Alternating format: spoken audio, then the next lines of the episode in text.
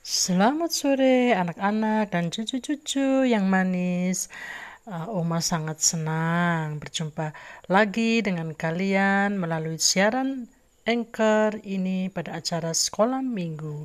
Dan Oma Foni selalu rindu membawakan cerita-cerita dari Alkitab untuk kalian semuanya. Dan Oma harap kalian sehat-sehat selalu ya. Ya baik, sebelum mendengarkan cerita, seperti biasanya kita masuk di dalam doa. Segala puji syukur hanya bagimu Tuhan. Pada sore hari ini kami datang mengucap syukur atas pemeliharaan Tuhan.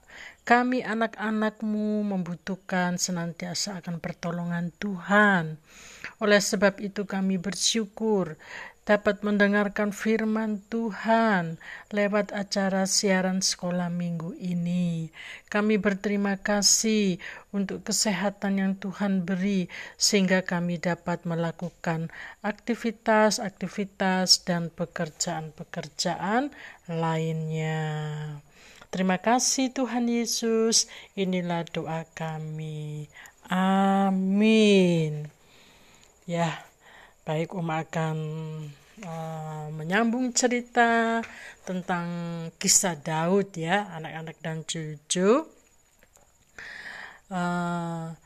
Daud ya, dalam pelariannya itu ya, dia seorang raja, tetapi dia pun menjadi ayah dari anak-anaknya. Daud sangat mengasihi Absalom anaknya, walaupun ia tahu anaknya akan menyingkirkannya. Daud pun tidak tahu akan Absalom di dalam peperangan melawan tentara-tentaranya. Yoab sebagai panglima kepercayaannya ada di medan perang itu. Peristiwa mati Absalom bahwa tanda dari Tuhan, bahwa Tuhan telah memberi keadilan kepada Daud terlepas dari tangan musuhnya. Ya, itulah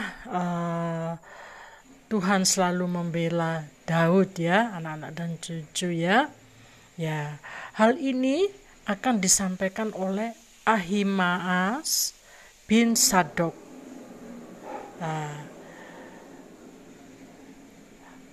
Mencegah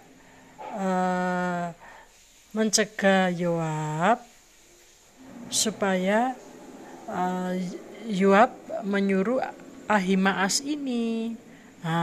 Tetapi Yoab sudah menyuruh seorang Etiopia untuk menyampaikan kabar kalau anak raja sudah mati.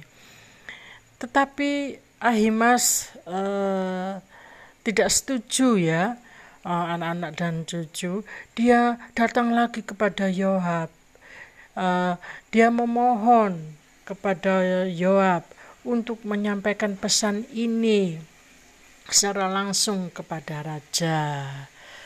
Lalu Yoab bingung ya. Yoab sudah suruh orang Etiopia. Sekarang Ahimaas ini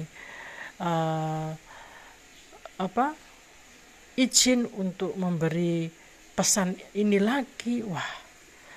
Yoab pikir-pikir, dia menimbang-nimbang ya. Akhirnya Yoab setuju dengan permintaan Ahimaas ini. Ya, sudahlah, berlarilah kamu dan pergilah untuk menyampaikan pesan ini kepada raja. Ahimaas senang sekali ya. Lalu dia berlarilah. Ahimaas ini ingin cepat-cepat sampai ke Raja Daud ya, untuk menyampaikan pesannya.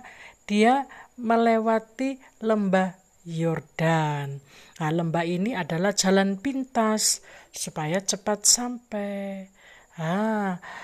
Sedangkan Daud menanti-nanti kabar ya. Tidak lama penjaga pintu gerbang yang di atas tembok soto melihat ada seorang berlari-lari menuju istana. Sedangkan dilihat lagi, muncul lagi seorang. Wah, orang ini adalah orang Etiopia, ya.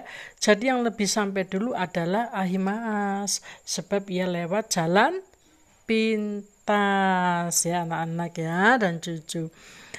Kemudian disampaikan pesan yang dibawa ini kepada Raja Daud. Terkejutlah Daud mendengar kabar ini. Lalu ia naik ke ujung pintu gerbang dan menangis. Ia meratapi anaknya. Yoab memperingati Daud, ya, karena sudah berhari-hari ya dia meratapi, ya, artinya tidak makan, ya, tidak minum, ya. Daud tidak mau keluar, ya, dari tempat duduknya, ya, di kamar aja, ya, meratapi aja, ya. Lalu Yoab datang kepada Daud serta memperingatinya. Rajaku Daud, keluarlah dan lihatlah rakyatmu Israel. Daud mendengar suara Yoab, wah, dia tersentak, ya. Iya, ya, aku sudah berlarut-larut ini meratapi anakku. Lalu bangunlah Raja Daud dan duduk di pintu gerbang. Setelah rakyatnya Daud melihat kalau rajanya sedang duduk di pintu gerbang, kemudian rakyat pun datang menghadap raja, ya. Daud menyuruh orang untuk bertemu Sadok dan Abiatar, para imam itu, agar Daud mau pulang. Nah, dalam perjalanan pulang harus melewati tepi sungai Yordan. Nah, ada yang cepat-cepat untuk menyongsong raja adalah Simei dan orang-orang Yehuda berjumlah 1.000 orang Benyamin. Begitu juga dengan Siba, hamba keluarga Saul, dengan 15 anaknya, dengan 20 hambanya bersama-sama, dan tergesa-gesa ke sungai Yordan untuk mendahului raja. Wah, luar biasa, ya, anak-anak dan cucu-cucu, ya. Raja Daud disambut oleh rakyatnya, ya. Daud menyambut damai dengan Simei bin Gera. Sebab apa, ya, anak-anak dan cucu-cucu? Daud mendengar pengakuan Simei yang telah bersalah kepada Daud, dan pertama kali yang menyambut Daud adalah Simei. Seruya tidak terima kalau Simei tidak dihukum, karena mengingat Simei yang telah mengutuk Raja Daud. Nah, tetapi Raja Daud dengan tegas berkata, "Akulah Raja Israel." Dan Daud berkata kepada Simei, engkau tidak akan mati. Begitu juga dengan Mefiboset bin Saul. Ia menyongsong Raja Saul, lalu membersihkan kakinya dengan memotong janggut Daud, ya. Lalu mencuci pakaian Daud, ya, yang selama ini tidak pernah ganti anak-anak selama dia bersembunyi, ya, terhadap anaknya Absalom ini, ya. Jadi begitu rakyatnya mengasihi Daud sehingga Daud pulih kembali, ya, tubuhnya, ya, kesehatannya, karena dirawat oleh orang-orang yang terdekat yang mengasihi Daud, ya, terutama ini, ya, Mefiboset bin Saul ini, ya, karena dia memang seorang yang timpang.